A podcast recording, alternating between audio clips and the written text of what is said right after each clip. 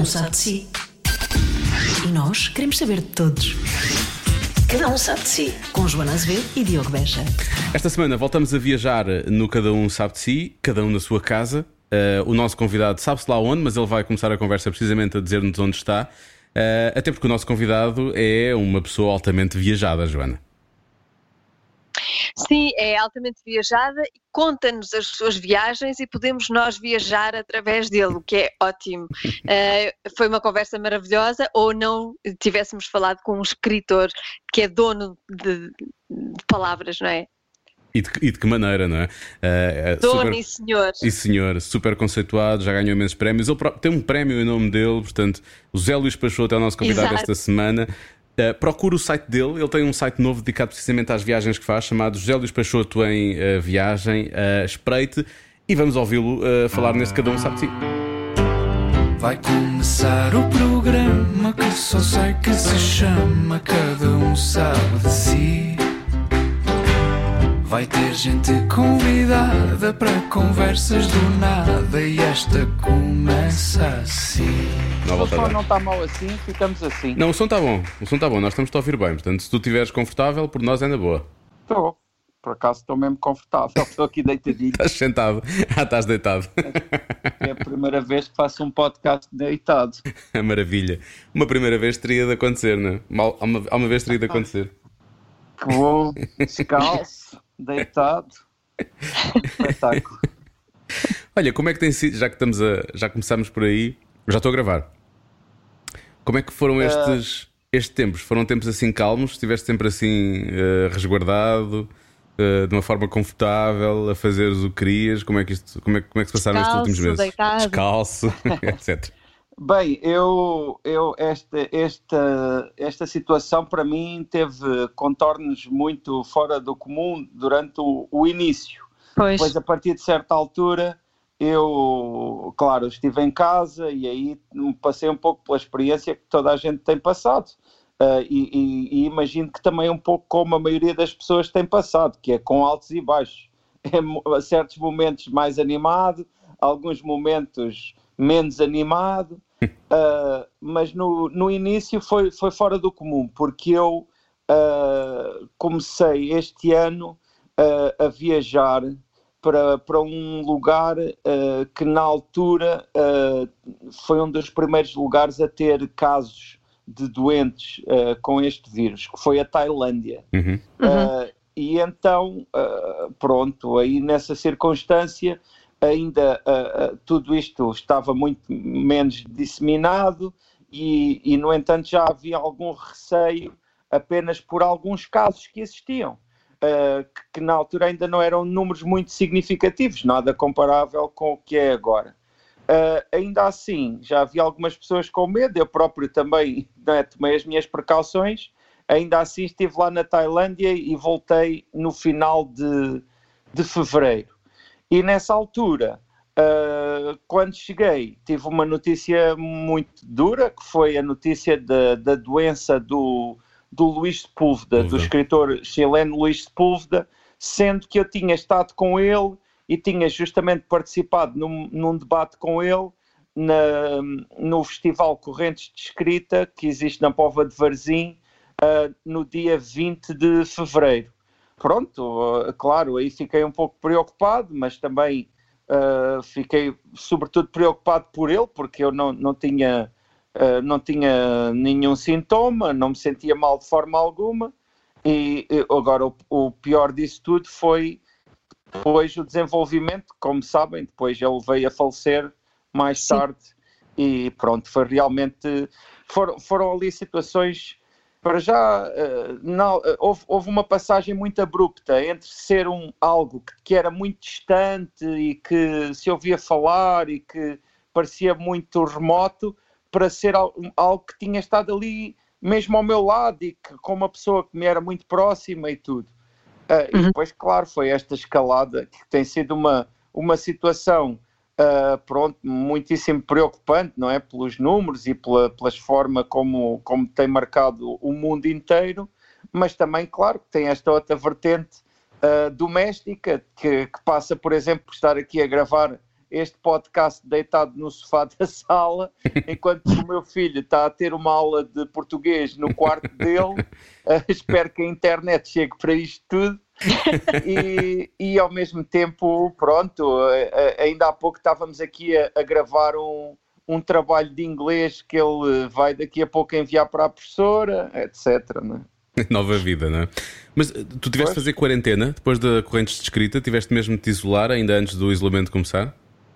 Sim, eh, eu pronto, fui aconselhado por várias pessoas a, fazer essa quarentena e efetivamente, pronto, uh, dentro do dentro do, do, do, do, do difícil, até houve esse aspecto relativamente que, facilitou um pouco as coisas, que foi o facto de eu ter a notícia no momento em que eu cheguei de viagem. Foi assim que liguei o telefone, disparou essa notícia no meu telefone.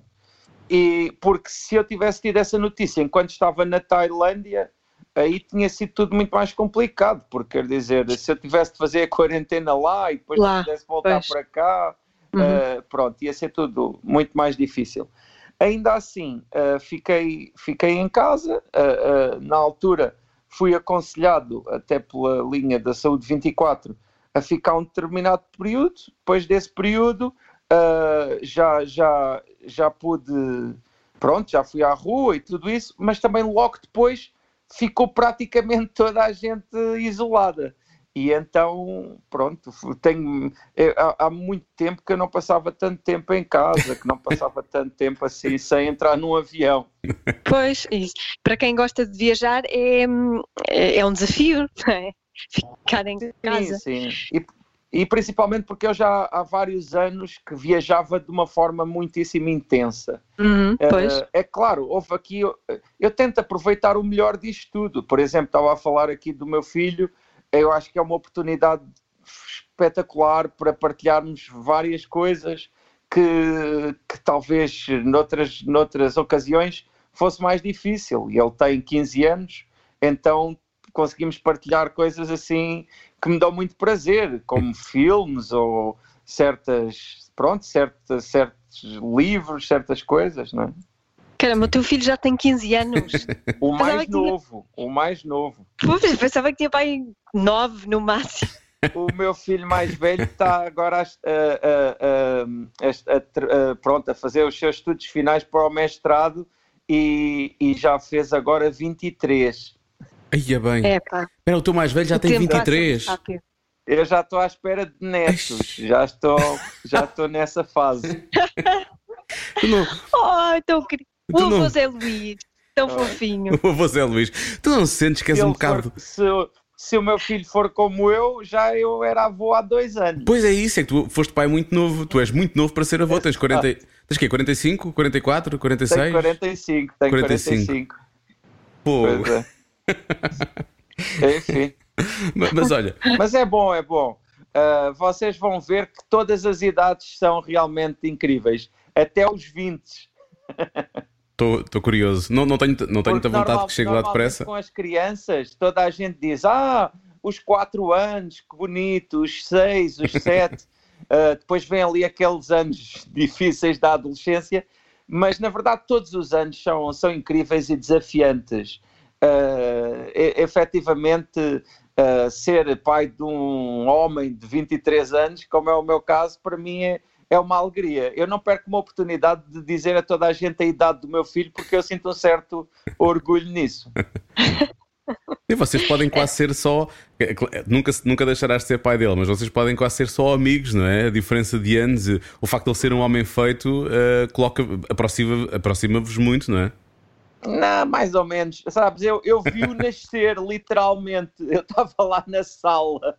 Então, isso também é inesquecível, não é? Quer dizer, eu, eu por mais que ele tenha barba, não e agora é mais alto do que eu e tudo, mas não não não esqueço que ele que ele já foi muito pequenino. Nunca se esquece, não é? Nunca se esquece claro. desses, desses momentos. Bem, eles queriam. Claro, claro. Não, e, e eu, às vezes até é importante fazer esse exercício de, pronto, de nos lembrarmos que já não são crianças, porque na verdade a tendência é, é, é, é mantermos aquele olhar uh, paternalista, no verdadeiro Sim. sentido da palavra, sobre eles. Pois é, pois é. Uhum. Olha, tu, tu aproveitaste este, este tempo fechado para, para escrever. Normalmente um, o escritor acaba por, por ser um pouco solitário, especialmente no que toca ao trabalho, não é? A não sei que esteja a fazer pesquisa Sim. ou coisa do género, mas tu habituaste a escrever de, em todos os pontos do mundo, na verdade, tu andas sempre em viagem. Uh, mas desta vez tiveste que viajar literalmente no sofá. Portanto, como é que, como é que isso processou durante estes meses? Bem, eu uh, confesso que para mim melhor, uh, as melhores condições para escrever são efetivamente em casa e com disponibilidade.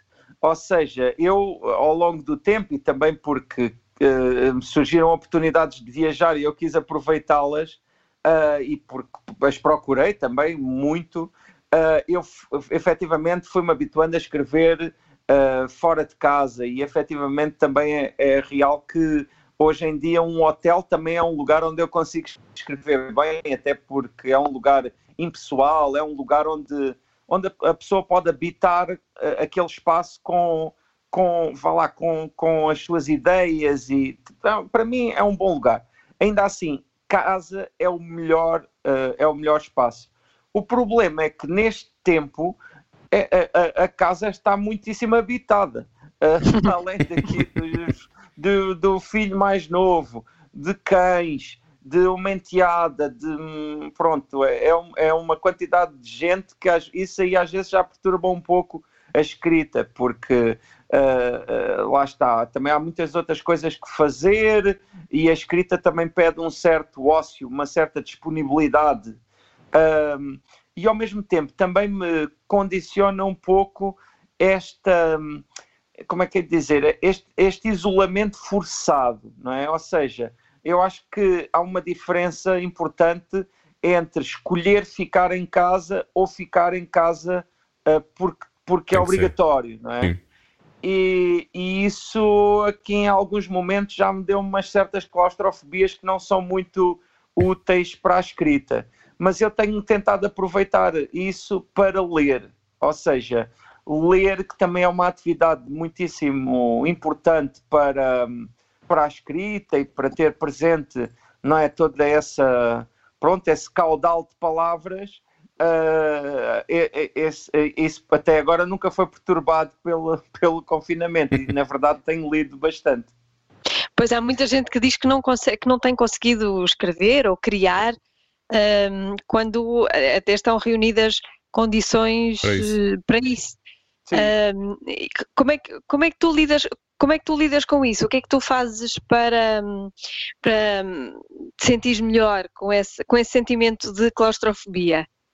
Bem, eu neste momento, como não tenho projetos uh, que partam de compromissos uh, com, com datas e com uh, não é, algo que eu tenha de fazer de qualquer forma, não há pressão. eu sim, como não tenho, uh, pronto, prazos realmente muito rígidos, uh, para além dos prazos que eu coloquei a mim próprio, uh, tenho tentado ser, não, não ser muito duro comigo próprio.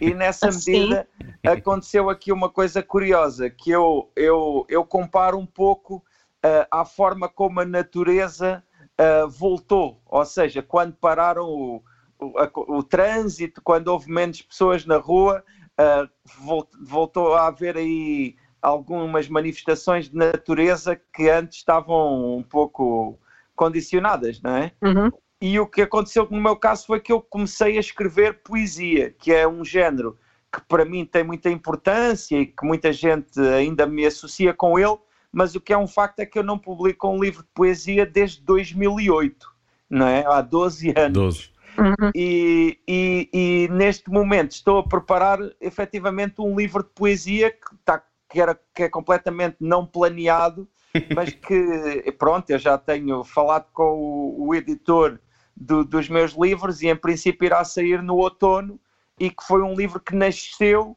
a partir desta disponibilidade uh, e, e, que foi, e que nasceu inclusivamente com poemas ligados a este tema mas depois foi evoluído também para outros temas e para outras situações. E isto acontece porque efetivamente a poesia é um género que, que, que se permite a um, a, uma outro, a um outro ritmo de trabalho. Ou seja, uh, no meu caso, ou pelo menos neste caso, os poemas foram trabalhados um a um uh, e, e, portanto, não, não foram, não exige um, um trabalho continuado como um, um, um romance ou uhum. um, texto que não é que tem muitos dias e muito tempo de, de pronto de dedicação. O, um poema também tem alguma dedicação, mas é um pouco mais focada, digamos assim. E, e, pronto, a pouco e pouco foi, tenho ido, tenho escrito alguns poemas, Uh, na verdade, até já partilhei um ou outro nas redes sociais, que também era uma coisa que eu antes não, nunca tinha feito, mas acho que neste momento fazia todo o sentido. tu, Portanto, vamos ter, vamos ter um Corona livro do José Luís Peixoto.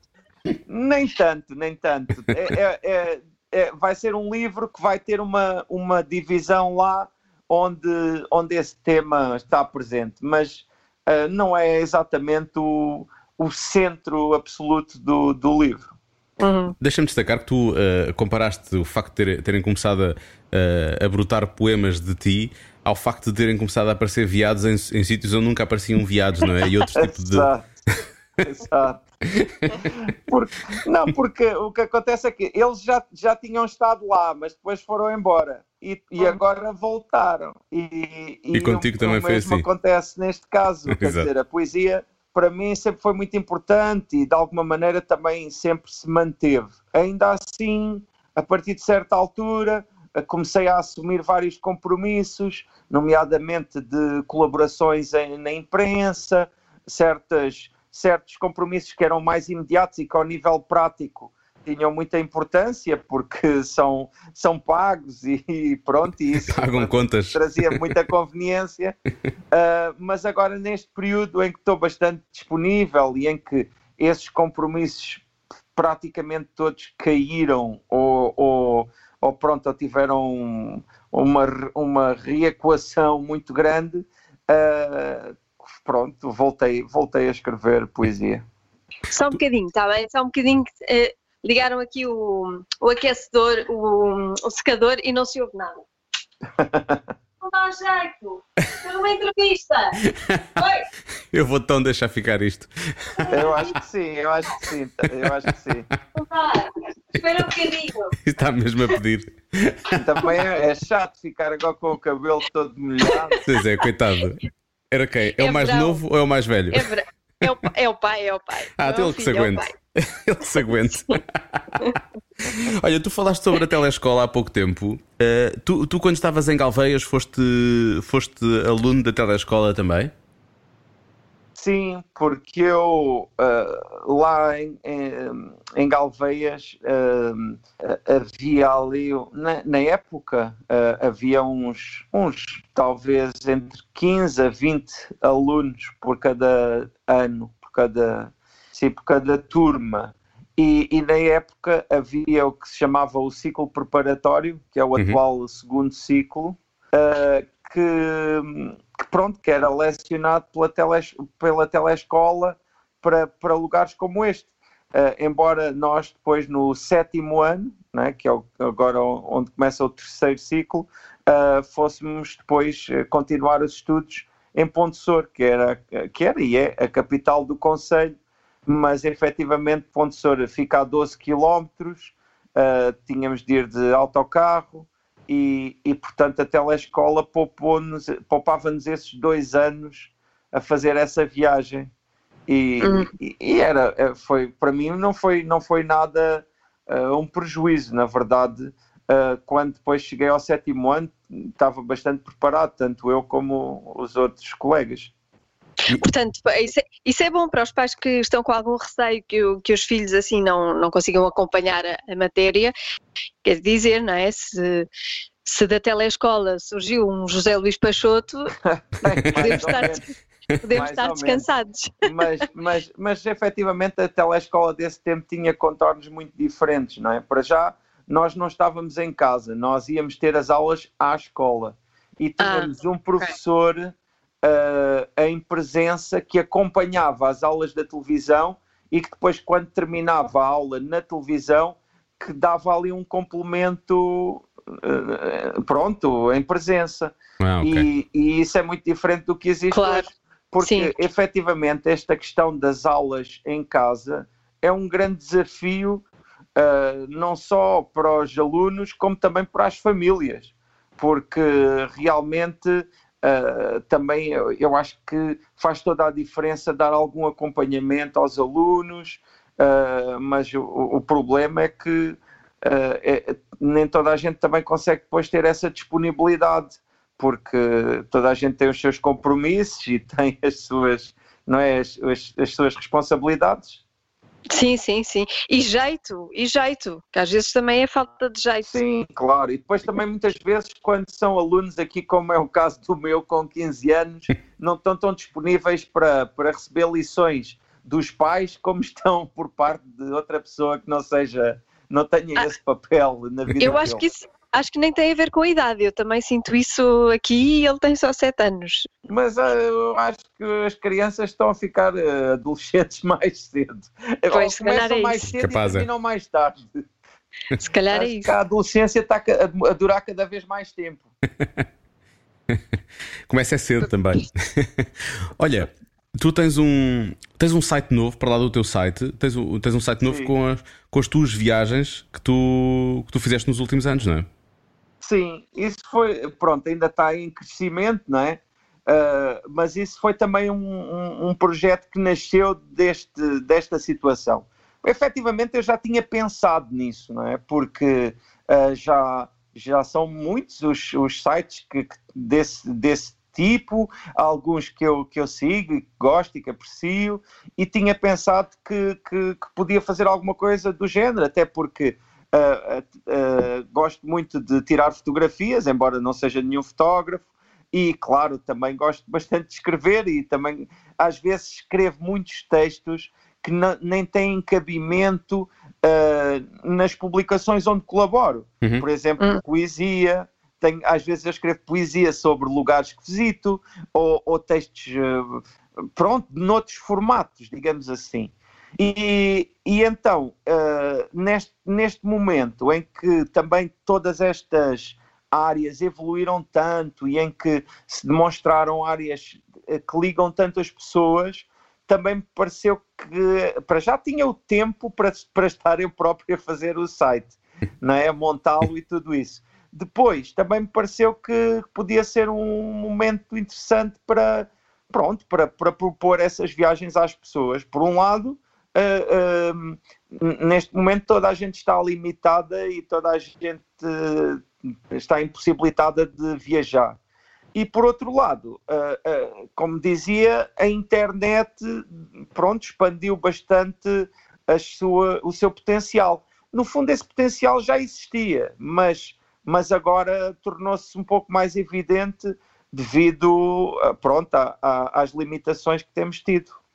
Eu acho uma, é uma excelente ideia, porque já que não podemos viajar mesmo, viajamos através das tuas palavras. É verdade. Sim, é que no fundo acaba por ser o, o propósito inicial e central da, daquilo que se costuma chamar a literatura de viagens. Uhum. Que é, é, mas mas trata-se de, de, de um outro tipo de viagem, porque efetivamente nós vivemos num tempo em que existem muitas formas de, não é, de, de, de retratar as, as, as, imagens têm um papel importantíssimo e estão cada vez mais ao alcance de toda a gente. É? Temos as redes sociais como o Instagram, que são a, a, prova disso, mas também os vídeos, também toda a gente tem uma, uma, uma, uma facilidade muito maior, por exemplo, de, de montar vídeos, de captá-los, de transmiti-los mas efetivamente as palavras também têm o seu lugar.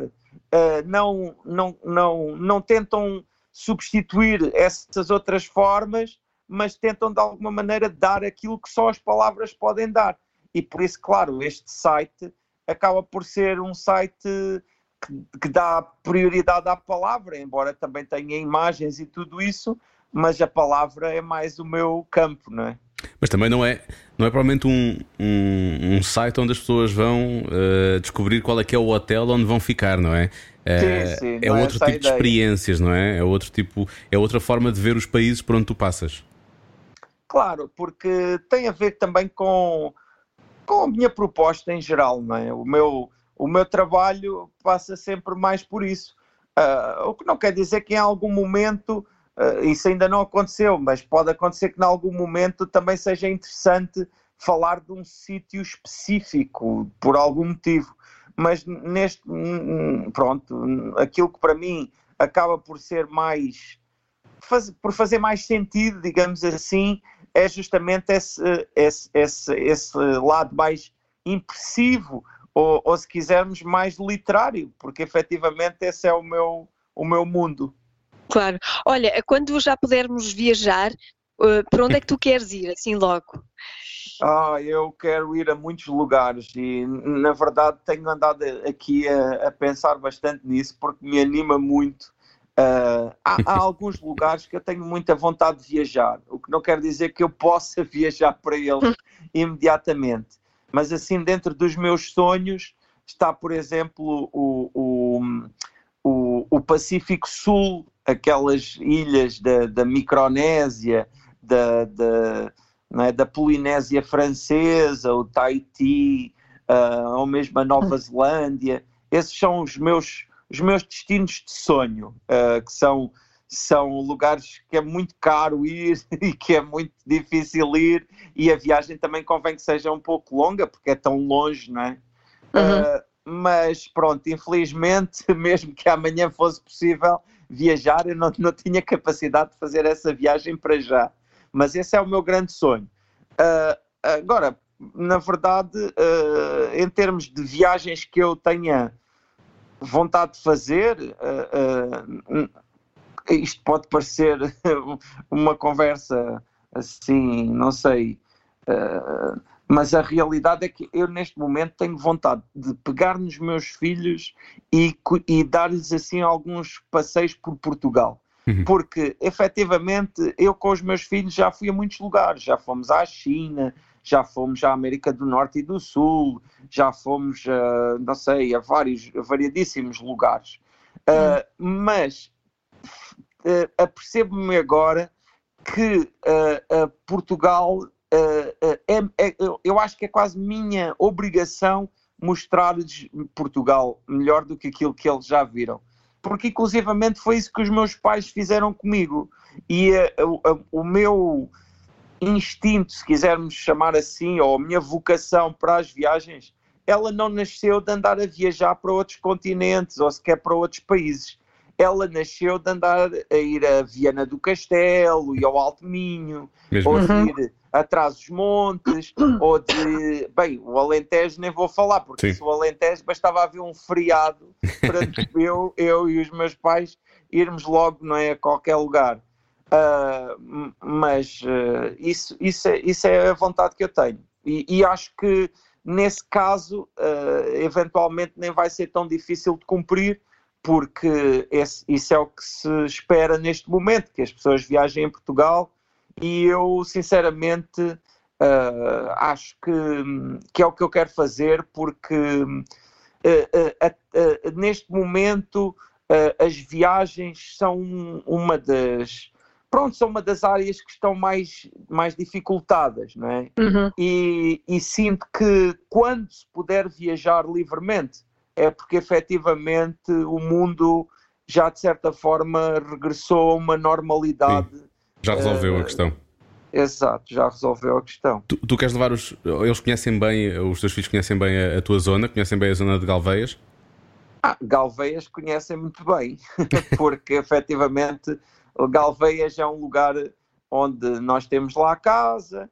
Uh, quando não sei como é que vai ser este ano, mas noutros anos nós durante o verão aproveitávamos muito lá as piscinas públicas que são muito boas.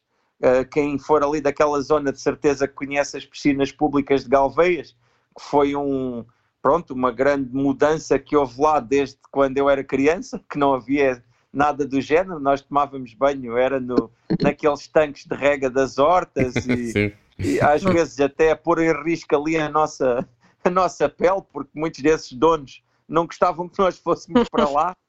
Uh, mas atualmente há lá umas piscinas incríveis com escorregas e que por acaso ficou até bastante perto da casa da minha mãe e nós vamos a pé e são muito baratas também, nós vamos lá com, com muita frequência. Isto para não falar, claro, de outros, de outros espaços lá em volta, não é? Não só em Galveias, mas também no, em Avis, que é lá o Conselho Limítrofe, ou mesmo ali no Conselho de Ponte Sor, Ponte. Ou no Conselho de Sozel, que é o, o Conselho onde nasceu o meu pai, Extremoz, etc, etc. Por acaso estava aqui a ver. Olha, por acaso, eh, voltando. Não, ia só elogiar as piscinas. Já estive aqui a ver Diz, diz, imagens. diz. Estava, estava- estive a ver imagem Ai, das piscinas Ah. públicas de Galveias. Tem ótimo aspecto, tem ótimo Pensei que aspecto. já tinha sido lá. Não, não, estou cá vale ainda. pena. Ainda aqui estou. Ainda para mais, ainda para mais são, o preço é muitíssimo acessível e efetivamente eh, até aconselho, eh, se me permitem, eh, permitem aqui esta publicidade, vontade. aconselho a, a- a- passar férias nessa região, porque é uma região que tem muitas, muito- muitas coisas interessantes ali, a barragem de Montargil, etc. E, e pronto, onde se come super bem, onde se encontra lugares para ficar bons e baratos, Baratos. e pronto, e onde ali a partir de carro se vai a lugares muito interessantes. Hum, O que eu queria perguntar era, voltando um bocadinho atrás à, à- à questão de ficarmos, de termos de, de estar fechados em casa, como é que um adolescente de 15 anos lidou com isso? Eu tenho sempre a ideia que é muito mais difícil para eles, não é? Porque eles estão numa fase de, de expansão e fechá-los deve ser muito difícil. Ele lida com isso com um computador que parece uma nave espacial e que tem umas e que tem luzes e que tem todo tipo de coisas. Chamado É- tuning, é, é é? incrível. E com dois ecrãs à frente, uns headphones, eh, e é onde ele encontra os amigos dele, onde eles falam bastante, até transmite no, no Twitch, não sei se vocês conhecem. Sim, sim, sim. sim ele tem dois. Uh, ele tem dois em monitores. contacto- a partir dali do quarto dele, ele está em contacto com o mundo. É claro Transmite depois- onde? No Twitch. É porque ele é gamer. Se ele tem dois Ah. monitores e não sei o quê, Ah, tudo com ok, luzes, ok. ele é Não, gamer. não, ele é ele, gamer. tem, ele tem um setup eh, profissional. Claro. Ele tem um microfone melhor que os da rádio, atenção, aí, quase, quase, quase, não é? Eh, eh, mas pronto, ele, ele também, conf- eh, pronto, to- todas essas coisas, tem de se dizer, foram compradas por ele, com o esforço dele, com, com pronto, ele, ele merece isso. Mas eu também tenho, claro, de, de me esforçar por eh, lhe dar outras coisas e mostrar-lhe outras coisas e também fazermos aqui algumas atividades eh, ao ar livre agora que já podemos Uhum. e, e outras coisas. É claro que o computador não, não chega para tudo, mas na Claro. verdade é, é- é- a tendência dele é, é, é, é essa. E já agora vou partilhar convosco uma coisa, estamos aqui a falar sobre estas, estas coisas dos adolescentes. Ele também tem aqui um, um interesse por uma, uma coisa que eu não sei se vocês conhecem, que é o Kendama. O quem? Não. Kendama. Procura é aí isso? no teu Google. K-E-N-D-A-M-A. Kendama. Capa- Quem dama? Kendama é, um, é, Hum. um, é uma espécie de um brinquedinho de madeira com uma bolinha que se Ah, enfia num, num, num, palito, digamos assim. Sim. Isto, isto ele ficaria horrorizado se me ouvisse a, descrever assim o Kendama. Porque depois ele ah, faz truques incríveis, verdadeiramente incríveis com aquilo. Ah, é, é assim uma coisa que, não sei, no meu tempo era o que nós fazíamos com o ioiô. é um ioiô, não é? é? Isto é um ioiô com, isto é um ioiô com Exato. pega, na verdade. Ele, depois pe- pega no fio, roda ao fio, em que consegue voltar a enfiar e depois pega na bola e enfia o palito na bola. Bem, é, é, assim uma coisa meio do domínio do malabarismo. Mas que, pronto, eu acho que por acaso é interessante porque neste caso acho que hum, treina esta capacidade de, de tentativa e erro, não é? Que é- Porque ele para conseguir fazer aqueles truques tem de treinar imenso. Eu, Sim. apare- Apareceram-me aqui imensos tutoriais de YouTube, logo mal fiz a busca, portanto já percebi que isto é há Bem, aqui todo olha, um novo mundo. Se, se tiveres assim muito tempo, ah, coloca esse Kendama no YouTube e passa Horas. dias a ver miúdos a fazerem isso. Mas isso é à venda? À venda, à venda. Só que no, neste, neste nível profissional tem de se mandar vir de, de fora. Sim, olha. Porque depois há as marcas de quem damas, tem pois. de ser este, tem de ser aquele. É olha, tipo Joana, o habitual. AliExpress, Uau, já... 2,37 no AliExpress. Já aprendi uma okay? coisa hoje. É o que te espera. 2,37. Já viste? Estou, pronta para tudo. Porque o que acontece com esta geração é que um, eles acabam por ter acesso a, a, certas informações que passam nestes meios que eles frequentam, seja a Twitch, o YouTube, uh, o Instagram, etc. Uh, e que depois conseguem ter uma informação muito detalhada e, e, conseguem e pronto e depois estes nichos ao nível internacional pronto desenvolvem-se muito, não é? Uh, e é claro, nós pode, podemos estar completamente alheios a isto, mas existe um mundo por trás de, de cada uma destas coisas. Uhum. Há, por exemplo, uh, o Twitch, uh, isto é até ridículo se tivermos a ser ouvidos por ouvintes de, destas idades que sabem muito mais, mas já agora, como, como eles dizem, FYI, for your information, o, o, há, pessoas, há pessoas que vivem e vivem muito bem do Twitch, não é? é Fazerem transmissões no Twitch e a terem milhares de seguidores que lhes fazem donativos, etc. É verdade. E tu, e tu aceitas e convives e interessas-te por, por esses mundos também, não é? Para, para tentares perceber? Não, às, não? Vezes, às vezes ele está ali a jogar no, no quarto dele e a transmitir e eu estou aqui na sala a vê-lo no meu telemóvel. a dar aquele apoio, apoio sou. virtual. Exato. o acho giro é. Não, mas isso, isso, na verdade cansa-me um pouco, porque também percebo o que é que ele está a fazer. E eu acho que é importante, pronto, perceber o que ele está a fazer. E, e ele, ele tem interesse por jogos muito incríveis. Por exemplo, ele, ele gosta, imaginem, de um simulador de pesca. mas, também, mas também uma das coisas que temos para fazer, e já temos até o material, é ir pescar. Ok. Uh, pronto, mesmo ao vivo, assim que for, que tivermos a oportunidade. Ele está só a treinar. Isso é uma boa, é uma boa ideia até para ir para a praia, porque se, se tiverem uma cana de pesca e tiverem a pescar, podem sentar-se na praia. Todo... Nós, nós somos pescadores de água doce, nós não, não, não vamos para a praia, pena. nós vamos pescar no, no na água doce porque há aí grandes diferenças entre pescar na praia, pescar na Sim. água doce, também outro mundo. Exatamente, mas se quiserem uh, fazer uma prainha, levem a cana de pesca. A Joana só quer subverter as regras. Nós uh, aqui vivemos em sou... Passo de Arcos, então estamos aqui perto da praia. Olha, uh, pelo sou... menos apanhamos um arzinho do, do mar. Eu sou, eu sou como o Marcelo Rebelo de Souza, montarem um esquema para conseguir fugir. ah, sim. para poder fazer. Às regras, sim. Mas olha, Peixoto, ainda hoje estava a falar disso à hora do almoço e é curioso. Estava, estava a comentar que eu lia muito quando era miúdo e a minha filha muitas vezes começa livros, mas não os chega a acabar. E a ideia que eu tenho é. Que ela, tem agora? ela vai fazer 12, está quase a fazer 12, falta, falta umas semanas. Um, ah, então já está já está também na adolescência. Já é, é, O isolamento para ela não foi chato, não é? O difícil foi encontrar esse equilíbrio, percebes? Eu, por um lado, percebo que possa ser complicado para ela, por, por um lado, também não me chateia muito com os trabalhos, porque ela é super responsável e eu sei que ela entrega as coisas e que faz as coisas e eu não tenho que supervisionar muito e as notas depois são boas. Uh, mas depois também há o lado de tentar encontrar o equilíbrio entre aquilo que ela quer e aquilo que eu acho que ela também deve fazer, não é? Eu, hoje estava a ter esta conversa e ela com ela. Está no TikTok ou não? Uh, sim, mas, não, mas é uma conta privada. Uh, às vezes mandamos é TikToks um ao outro, fazemos assim umas coisas desse género, mas não. Ah, tam também estás no TikTok. também estou, ah, sim, sim, sim, ah. sim. Aí é. Aí é eu tenho aqui também uma, também tenho aqui uma jovem de 12 anos em casa que é a minha enteada mas ela não, não, não quer que nós estejamos no TikTok. Pois claro. Enfim. A mas minha pronto, não. Mas nós, nós confiamos, porque eu acho que, desculpa interromper, não, não. Eh, ias para dizer alguma coisa, mas é só para dizer isto. Eu acho que nesta questão dos, dos miúdos com a internet, uh, uh, é claro que é importante fiscalizarmos. Eu acho muitíssimo importante até saber quais são os jogos que o meu filho joga, saber um pouco pronto, ir, ir um pouco estando atento, não é?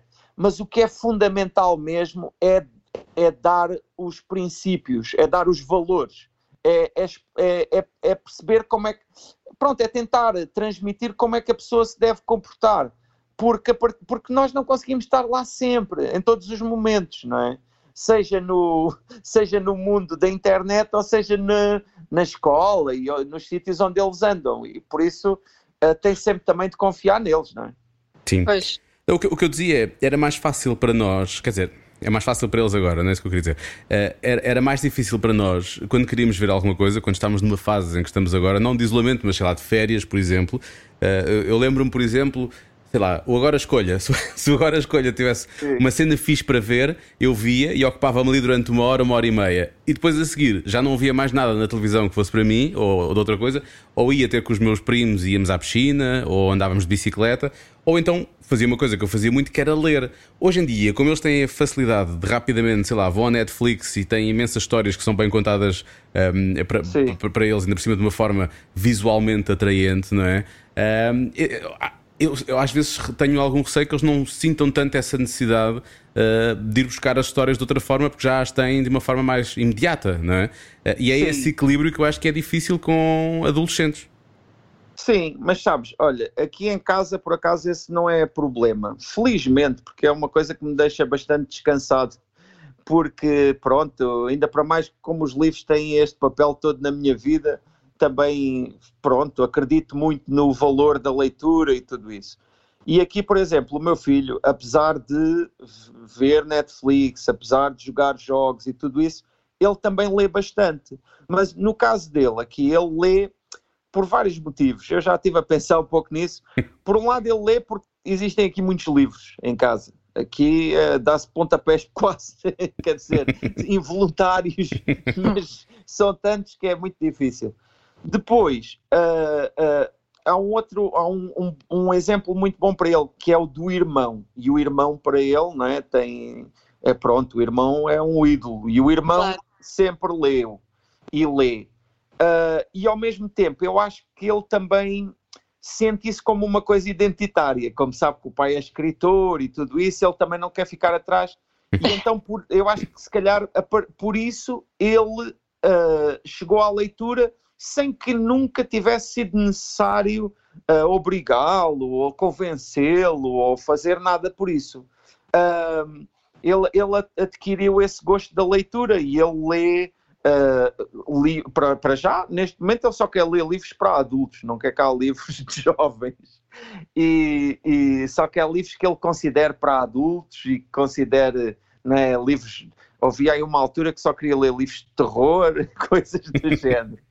Uh, mas agora já, por exemplo, leu recentemente o 1984 do George Orwell. Uhum. Por acaso foi uma leitura, foi uma leitura que até foi sugerida na escola, mas que ele leu, uh, pronto, com prazer e com gosto, e depois até se foi informar sobre o George Orwell e, e tudo por conta dele. Uh, então, a esse nível está tá, tá muito bem. Mas lá está, isto é uma exceção, e por isso é que eu até estranho, não é? Porque efetivamente uh, uh, hoje uh, há muitas outras possibilidades de, de, de, consumir narrativas, digamos assim, Sim. porque nós precisamos de histórias. As histórias são, são fundamentais para todas as pessoas.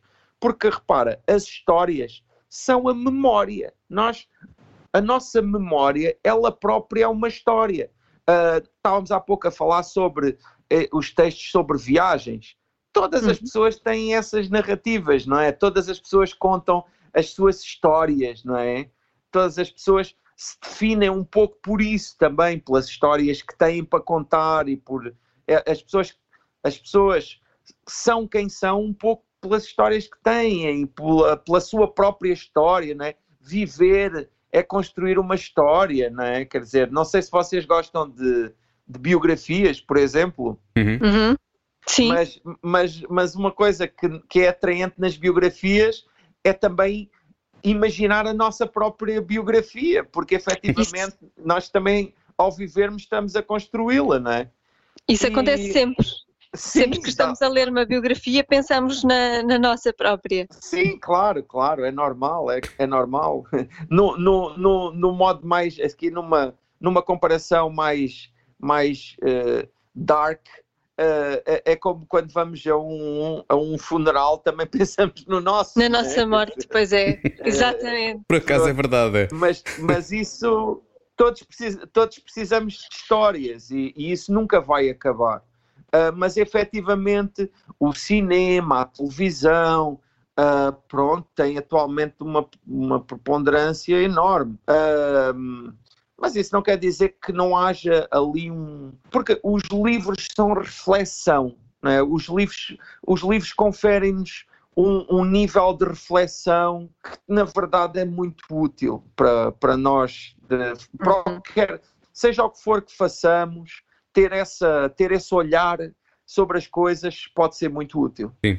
Cada um de nós vai ler um livro de forma diferente. As coisas que nós vamos imaginar e que vamos uh, uh, refletir a partir daí são, são, são diferentes de, de, pessoa para pessoa. Portanto, é uma experiência claro, muito claro. única, não é?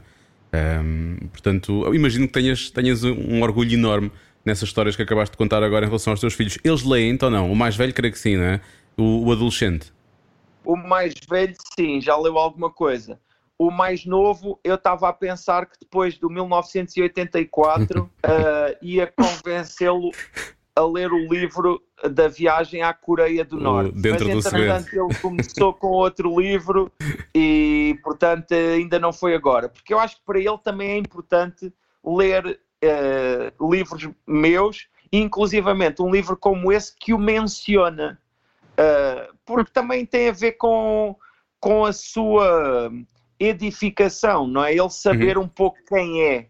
Uh, uhum. Isso é uma coisa que eu tento fazer. Até aqui, por exemplo, nos trabalhos que eu lhe tentei, uh, pronto, que eu lhe propus, eu, ele andou, por exemplo, aqui a fazer uh, trabalhos sobre o ano em que ele nasceu, em 2004, para ele, para ele conhecer coisas que lhe dizem respeito, digamos assim. Sim. Porque ele também tem uma motivação especial para, para estudar esses temas, não é? Que lhe dizem respeito. Olha, e o que, o, que, o que disse o teu filho mais velho sobre os livros que leu? Os, livros, os teus livros? Ah, uh, bem, eh, há vários livros meus onde ele também é mencionado. E isso também acaba por ser uma situação muito particular.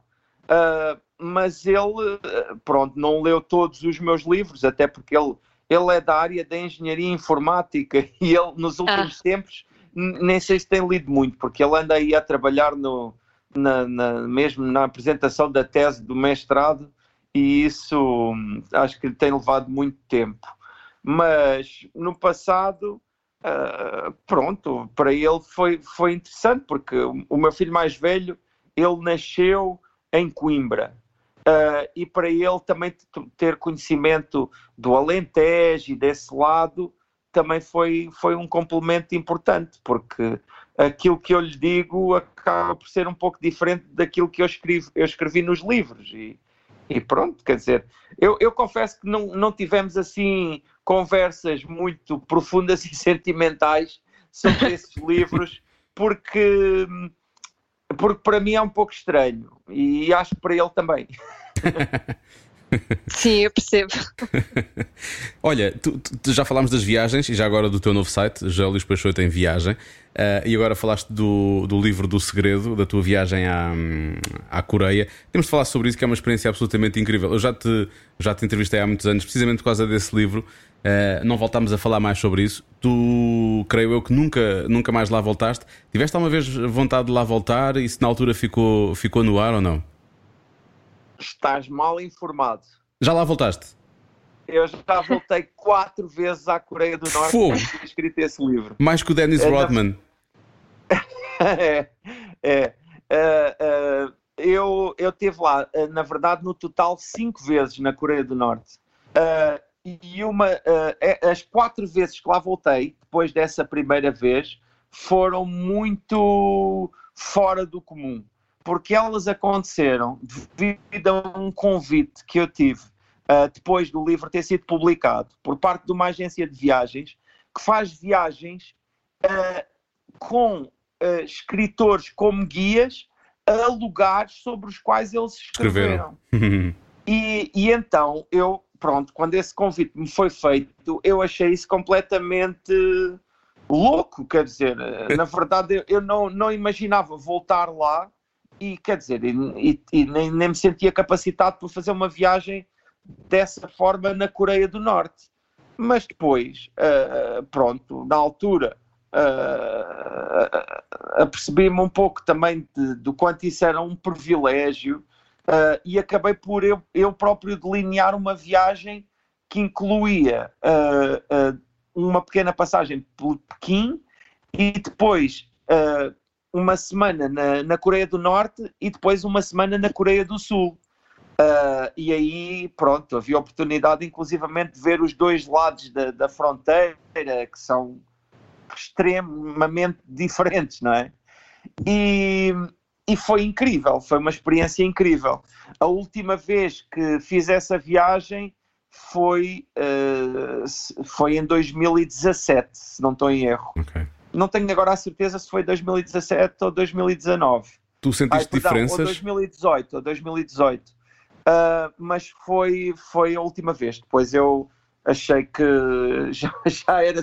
Foi 2017. Estavas a arriscar. Achei que já era suficiente, que já, já chegava. Até porque essa última viagem para mim foi um pouco estressante, porque foi naquele momento em que haviam tensões uh, muito grandes entre a Coreia do Norte e os Estados Unidos e. Sim e havia, a todo momento se falava da possibilidade de haver um conflito, mas na verdade a Coreia do Norte acabou por ser um país e um, dentro das grandes limitações que existem, que me marcou muitíssimo por, por, pelas experiências que, que passei por lá, que, que foram de múltiplas, né? Tu não segues aquela máxima do não voltes onde já foste feliz, porque tu voltas várias vezes aos mesmos sítios. Eu tenho ideia Sim. que tu voltas muitas vezes, por exemplo, à Tailândia. Sim. Eh, porquê? A, a, a Tailândia, por exemplo, este ano já estive lá duas vezes. Tive eh, três semanas em janeiro e uma semana em fevereiro. E, e a Tailândia, por exemplo, para mim é um lugar absolutamente fascinante. Eu escrevi um livro também sobre a Tailândia que se chama O Caminho Imperfeito. E, e esse, pronto, esse livro fala muito sobre a Tailândia e fala sobre um aspecto da Tailândia que é um aspecto que salta muito à vista, que é o exotismo da Tailândia, não é? Porque uhum. a Tailândia é um lugar que para nós é quase um símbolo do, do exotismo, digamos assim.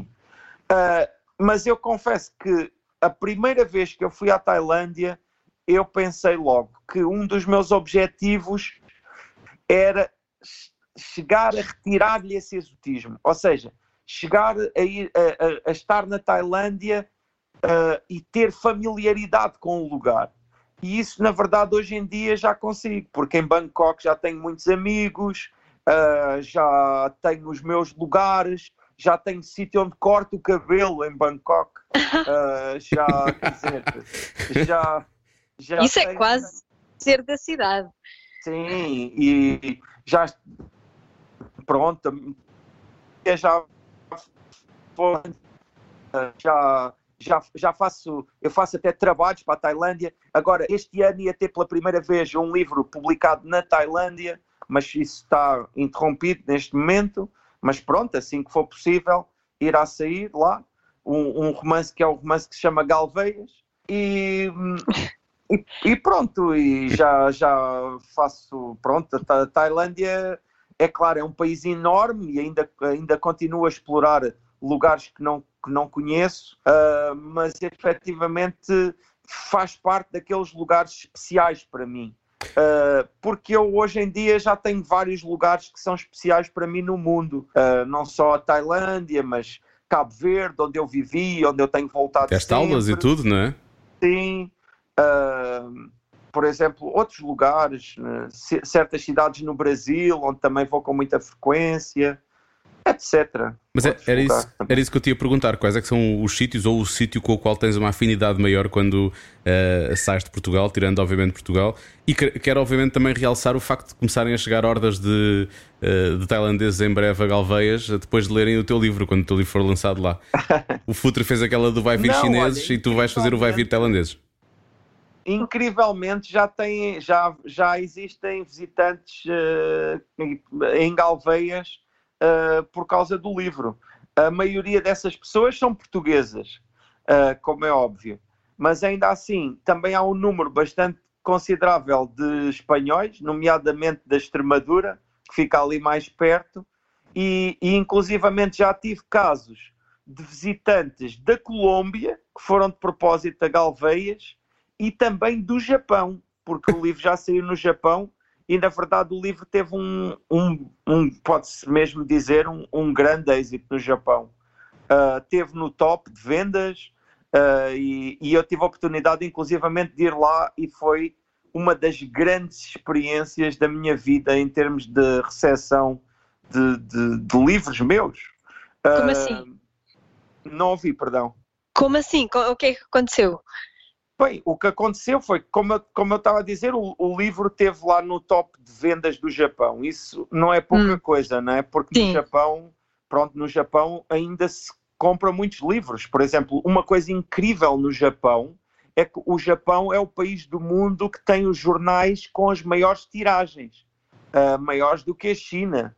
Uh, porque existem esses consumos, ainda se lê muitos jornais em papel, e, e eu próprio tive a oportunidade de dar lá entrevistas para jornais com tiragens de 3 e 4 milhões de exemplares, Bem, que é uma loucura, não é? É mesmo. Uh, mas isso aconteceu porque, pronto, uh, não sei, o, o, livro foi publicado numa editora muito boa, uh, a tradutora ganhou o, prémio para, o melhor, para a melhor tradução em, pronto, de um livro de língua estrangeira no Japão, o que também foi uma grande coisa. E depois, quando eu fui lá, foi incrível, não é? Porque, porque pronto, porque encontrei pessoas que tinham lido o livro de uma maneira muito meticulosa, que tinham uh, feito todas as análises e mais algumas, esquemas. Uh, com, com, este livro é um livro que tem muitíssimas personagens. Uh, e, e, as pessoas contaram todas as personagens, fizeram listas das personagens, Pronto, é, foi, foi, muito, muito, muito marcante. Mas e, e a reação de público? Eles são, são um bem. público que tem muito respeito pelos artistas, eh, expressam de uma forma muito diferente nossa, de nós, não é? Os latinos são muito mais quentes e, e, e, e exteriorizamos mais. Como, como, é que funcionou isso com os japoneses? Sim, sim, sim, sim. É, é, ainda assim, não são os, os leitores japoneses, pela minha experiência, não são de maneira nenhuma os mais frios. Eu acho que os leitores assim que, que, que normalmente são mais distantes, efetiva, uh, da minha experiência, são nos países escandinavos e, na, e nos Estados Unidos. Nos hum. Estados Unidos é, é muito difícil uh, porque uh, o, o, o, os autores têm de se provar muito para conseguirem Sim. que os leitores realmente se interessem por eles. Enquanto que, por exemplo, o oposto é a América Latina. No, imagina, no México, uma, podes, podes ir, por exemplo, a uma cidade onde nunca lá foste, as pessoas não te conhecem nem nunca leram o livro, mas só por saberem que é um escritor já têm uma, uh, pronto, já têm uma, uma consideração que é, que é impressionante. E na verdade, aí, até hoje, eu tenho que dizer, o, o México e o Brasil são efetivamente os dois lugares uh, onde eu já, pronto, onde eu encontro os leitores mais calorosos, assim, uh, não é, é claro, é, onde eu tenho mais leitores é, é, claramente em Portugal, mas não estou a falar do número de leitores, estou a falar uhum. da forma como Reação. genericamente Sim. os leitores se relacionam com os escritores, não é? Uh, já no, no, no, caso do Japão e da Ásia em geral, Uh, bem, o Japão é um caso particular dentro da Ásia, mas uh, o que acontece ali é que o, o, se, se tratam-se de pessoas normalmente que são, têm um interesse específico, não é? naquele caso, por ser português, tratavam-se de pessoas ou que tinham interesse específico por Portugal ou pela cultura em língua portuguesa, não necessariamente pessoas que falassem português, mas pessoas que tinham interesse por Portugal, ou pessoas que tinham interesse pelo, pela, vá lá, pela cultura latina, se nós quisermos chamar assim. Uh, embora nós saibamos que, não é, que isto, cultura latina é um conceito muitíssimo vasto. Não é? Uh, mas quer dizer, visto desde o Japão, existem muitas ligações não é? entre essa cultura latina e um autor português. E, e efetivamente, pronto, para mim foi, foi, foi, foi muito marcante. É claro que esse livro chama-se Galveias e fala do meio rural e fala do, uma, do meio, de certa forma, tradicional, o que também ali naquela circunstância acho que acaba por ir muito de encontro a uma ideia romantizada que existe por parte de, não sei, daqueles japoneses em geral, acerca de, do que seria a ruralidade, não é, num, num país como, como Portugal. Ainda assim, uh, também acho que há ali, pronto, certos, certo, pronto, para mim são, são circunstâncias que eu, que, eu, que eu não esqueço. Pequenas coisas, sabes? É, é como, por exemplo, imagina, antes de dar autógrafos, vem o, o editor com uma escolha de canetas para eu escolher qual tipo de caneta é que eu quero. Se quer canetas com um bico mais grosso, mais fino, pronto. Uh, depois, por exemplo, uh, eu fico a dar os autógrafos. Uh, claro que eu, eu, eu tento que sejam autógrafos personalizados e tal, embora nem sempre se consiga, porque, por exemplo, escrever os nomes das pessoas para mim é impensável, não é? Mas, mas tento dar alguma, alguma personalização, fazer um desenho, escrever qualquer coisa, uh, uh, e, e assim que se faz o autógrafo, imediatamente está uma pessoa que coloca uma folhinha de papel vegetal por cima do autógrafo. Uh, para ficar preservada, não é? Isso é incrível. todos esses detalhes são, são, são, são, são incríveis. Ou, por exemplo, a oportunidade de ir à, à, à editora. Uh, imagina, nessa, essa editora, por exemplo, fica em Tóquio e, e tem uma casa que é uma casa só para os autores da editora que visitam Tóquio e que não vivem em Tóquio. Uhum. E então, nessa casa, que é um, uma, uma casa que fica no centro de Tóquio e que é uma pequena vivenda, vive lá uma senhora só para tomar conta dos autores e para fazer o pequeno almoço e para, pronto, depois ela deixava o banho todos os dias, a banheira cheia. Era muito interessante. Já para não falar que, pronto, naquela casa ficam autores, assim como o Murakami e outros autores. Uh, pronto, para mim foi muito impressionante, não é? Sim, claro, havia quase ali uma ligação, não é? Tu és o nosso Murakami, tu és muito mais. Bem, no, no, naquele momento ali senti para mim foi, foi, realmente fascinante, quer dizer, uh, tive, imagina, tive a oportunidade de apresentar o livro na maior livraria do mundo, que é uma livraria, uh, pertence a uma cadeia de livrarias, mas aquela específica fica lá no, no centro de Tóquio, e, e, tem, já não sei, sete ou oito andares, é uma coisa infinita. É uma pena não conseguir ler nenhum daqueles livros, porque são todos em japonês, porque os livros são lindíssimos, as edições são lindíssimas. Olha, foste a um bar de karaoke, que é aquele, aquele clássico japonês? Sim, sim, já, já fui a bares de karaoke. Uh, inclusivamente até fui a uma a uma cabine de karaoke, porque havia lá umas cabines na rua em que se metiam umas moedas e se ficava também a cantar. Mas efetivamente, ir a um, ir a um, a um espaço de karaoke, que não é exatamente um bar, porque aquilo entra-se lá para dentro e depois cada pessoa aluga uma sala. Uh, é espetacular. É, é, eu, eu, eu, eu confesso, eu gosto muito de cantar.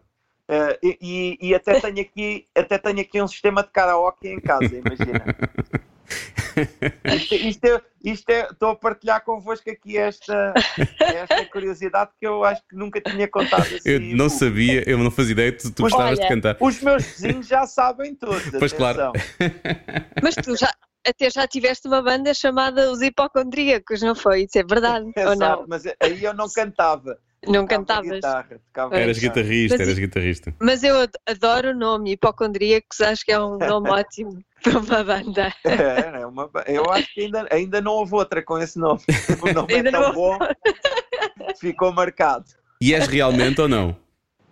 O quê, o quê? E és realmente hipocondríaco ou não?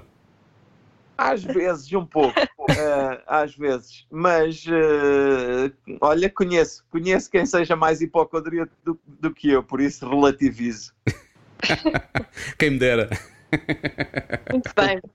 Olha, não te vamos pedir para cantar, porque.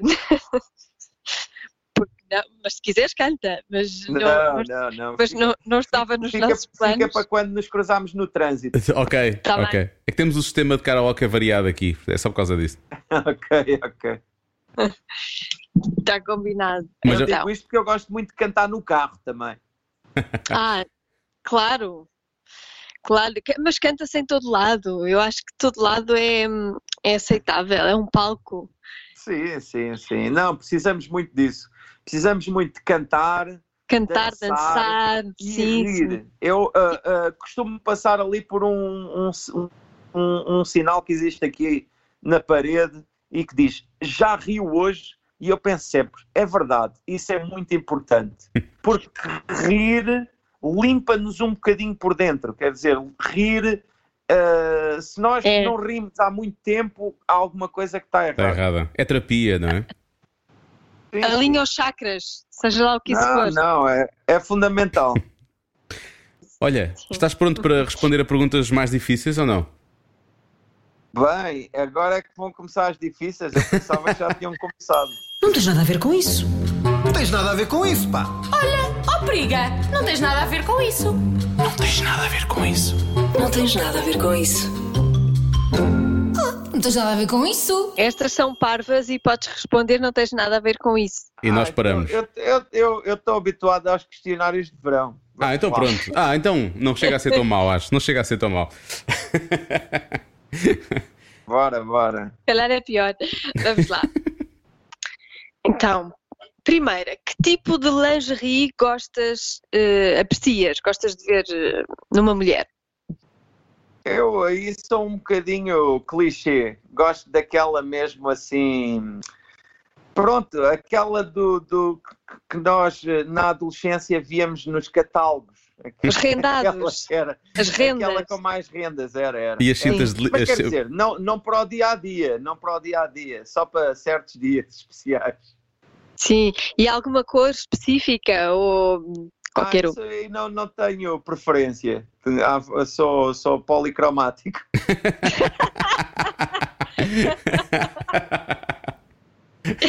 E tu, Diogo? Muito bom. Eu, eu gosto de. Nós jogamos, nós jogamos um contra o outro, Peixoto. Eh, Ah, mais ou é. menos. Ninguém, Ah, ninguém sim. aqui está a ver se quem é quem e quem é que perde. Mas, Sim, não é ehm, contra, é com. É com, exatamente. Ehm, eu não, eu não tenho assim um, não tenho assim nada específico assim que, que gosto particularmente, eh, mas não morro de amores por lingerie branca, por exemplo. Eh, não, a, não ser, que- a não ser que a pessoa esteja muito bronzeada e pode ser engraçado. Fora isso, gosto, gosto de lingerie com cores, mas não morro de amores pelo branco. Hum. Muito bem. Falámos há pouco de, de viagens. Já te envolveste, envolveste mesmo, com alguém que não sabia falar português? Eh, Já, já. não, vou, não, vou, não vou dar números, mas digamos que já. Não vou dar números. E vais dar línguas ou não? É, n- não, não, a minha memória não, não, não chega tão longe. Mas pronto, já aconteceu algumas vezes. Ok. No meu caso, não, falavam todas português. Não houve, não houve uma internacionalização. É, É sério? A sério. Ei, Ei, ei, ei. Mas, ah, é- tudo mas- bem, tudo bem, pronto, tudo bem. mas depois naquele. Quando, quando estamos assim muito entusiasmados, não é? As palavras saíram em português ou na língua da pessoa? Para ela Eh, perceber. Sim, sim, sim, sim. Ah, ah, no meu caso, ah, normalmente a língua mais comum ali é o inglês. no inglês. E, Ok. e, bem, vamos ver. Bem, eu até já tive namoradas estrangeiras e, Uhum. e com quem eu falava inglês. Ah, e aí, claro, ah, havia mais conversa. Ah, se for assim uma coisa hum, pronto, mais esporádica, também não há assim grande conversa. É assim, mais a, a- a linguagem universal do amor. Exato. Sim, claro. Sim, mas eu estava a pensar assim naquelas palavras que saem hum, por instinto, não é? Que saem assim por desabafo. E às vezes não estamos ali a pensar, ai, agora como é que se diz isto em inglês, não é? Aquilo Mas sai. olha, eu, eu eh, isto é um parênteses que não tem muito a ver com essa situação. Mas eu normalmente, por exemplo, em países onde não se compreende nada da língua e em que as pessoas não Sim. compreendem nada, como por exemplo a China, eh, eu acho que é sempre mais útil falar em português para os chineses, porque eh, o complemento do português com os gestos é muito mais expressivo do que, do que estar a, a tentar falar inglês que eles também não percebem. Não percebem, pois. Então, o melhor é falar português e, e- e isso até é interessante. É interessante. E é mais E natural. se a outra pessoa falar outra língua também é giro. Uhum. E agora, partindo do princípio que se sabe que vocês são heterossexuais, são mais de mamitas ou rabos? Epá. Eu, eu, pessoalmente sou mais de rabos, mas também, também não digo que não a umas mamitas, não é? É como, como- é como, como aquela coisa do rodízio. Né? Maminha, maminha, Picanha, maminha. maminha.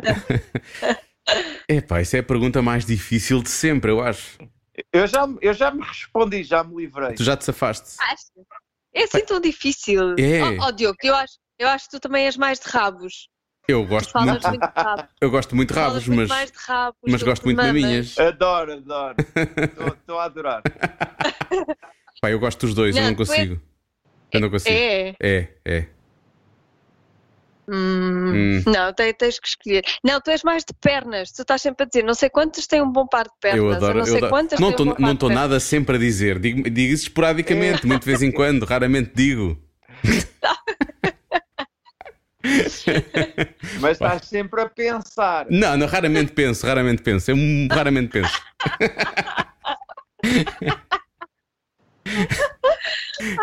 A imagem agora que Eu passa. adoro.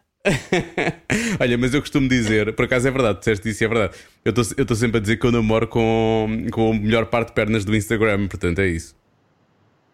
Uh, Pois, tu dizes isso, dizes isso muitas vezes. Que não em relação à tua namorada, mas, mas antes, agora não dizes. Antes. Ah, muito. agora bem dito, Antes, agora sim, agora disseste bem. Sim, sim. Exato, agora não. Agora nu- não, nu- nunca.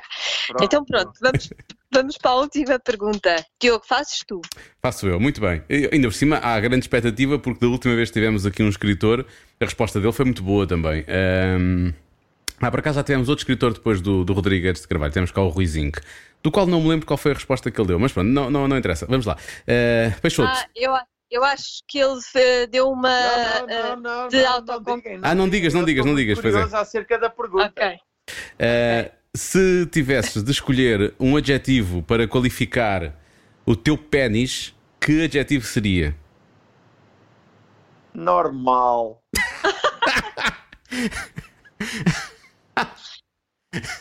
Mas porquê? É? Já, já o tam- agora. Foi O bem, Zinc foi bem. foi, foi, também foi muito pela autocomiseração. Acho Que que, que- isso é uma coisa assim. Não, não, não, não, não. Normal, normal é o que se quer. Normal é o melhor. Não, não, não, não. Isto, Mas- isto foi, esta foi uma resposta, foi mesmo ali no centro do alvo, porque super diplomática e ao mesmo tempo ah, bastante adequada. Ok. Ah, pá, porque eh, não sei se vocês se recordam daquelas, daquelas cartas do Diário de Maria. sim, sim, sim. Sim. Aquelas cartas que eram muito const... pronto, que havia muitas vezes lá que dizia, era sempre alguém que dizia ah, o meu pênis tem uma curva para a esquerda, o meu pênis tem uma curva para a direita, o meu pênis é pequeno, o meu pênis é grande. E a resposta era sempre a pessoa a, a descansar essa, essa, quem mandava a carta e a dizer: não se preocupe, tudo isso, os pênis têm muitas formas, não, não, fique, não fique a pensar nisso. Ah, ah, e efetivamente é assim, ah, nós. Uh, uh, pênis, cada um tem o seu. e, e, e seja da maneira que for, o que é importante é estarmos bem com ele e, e o- o- a opinião dos outros vem depois. Ah, bem.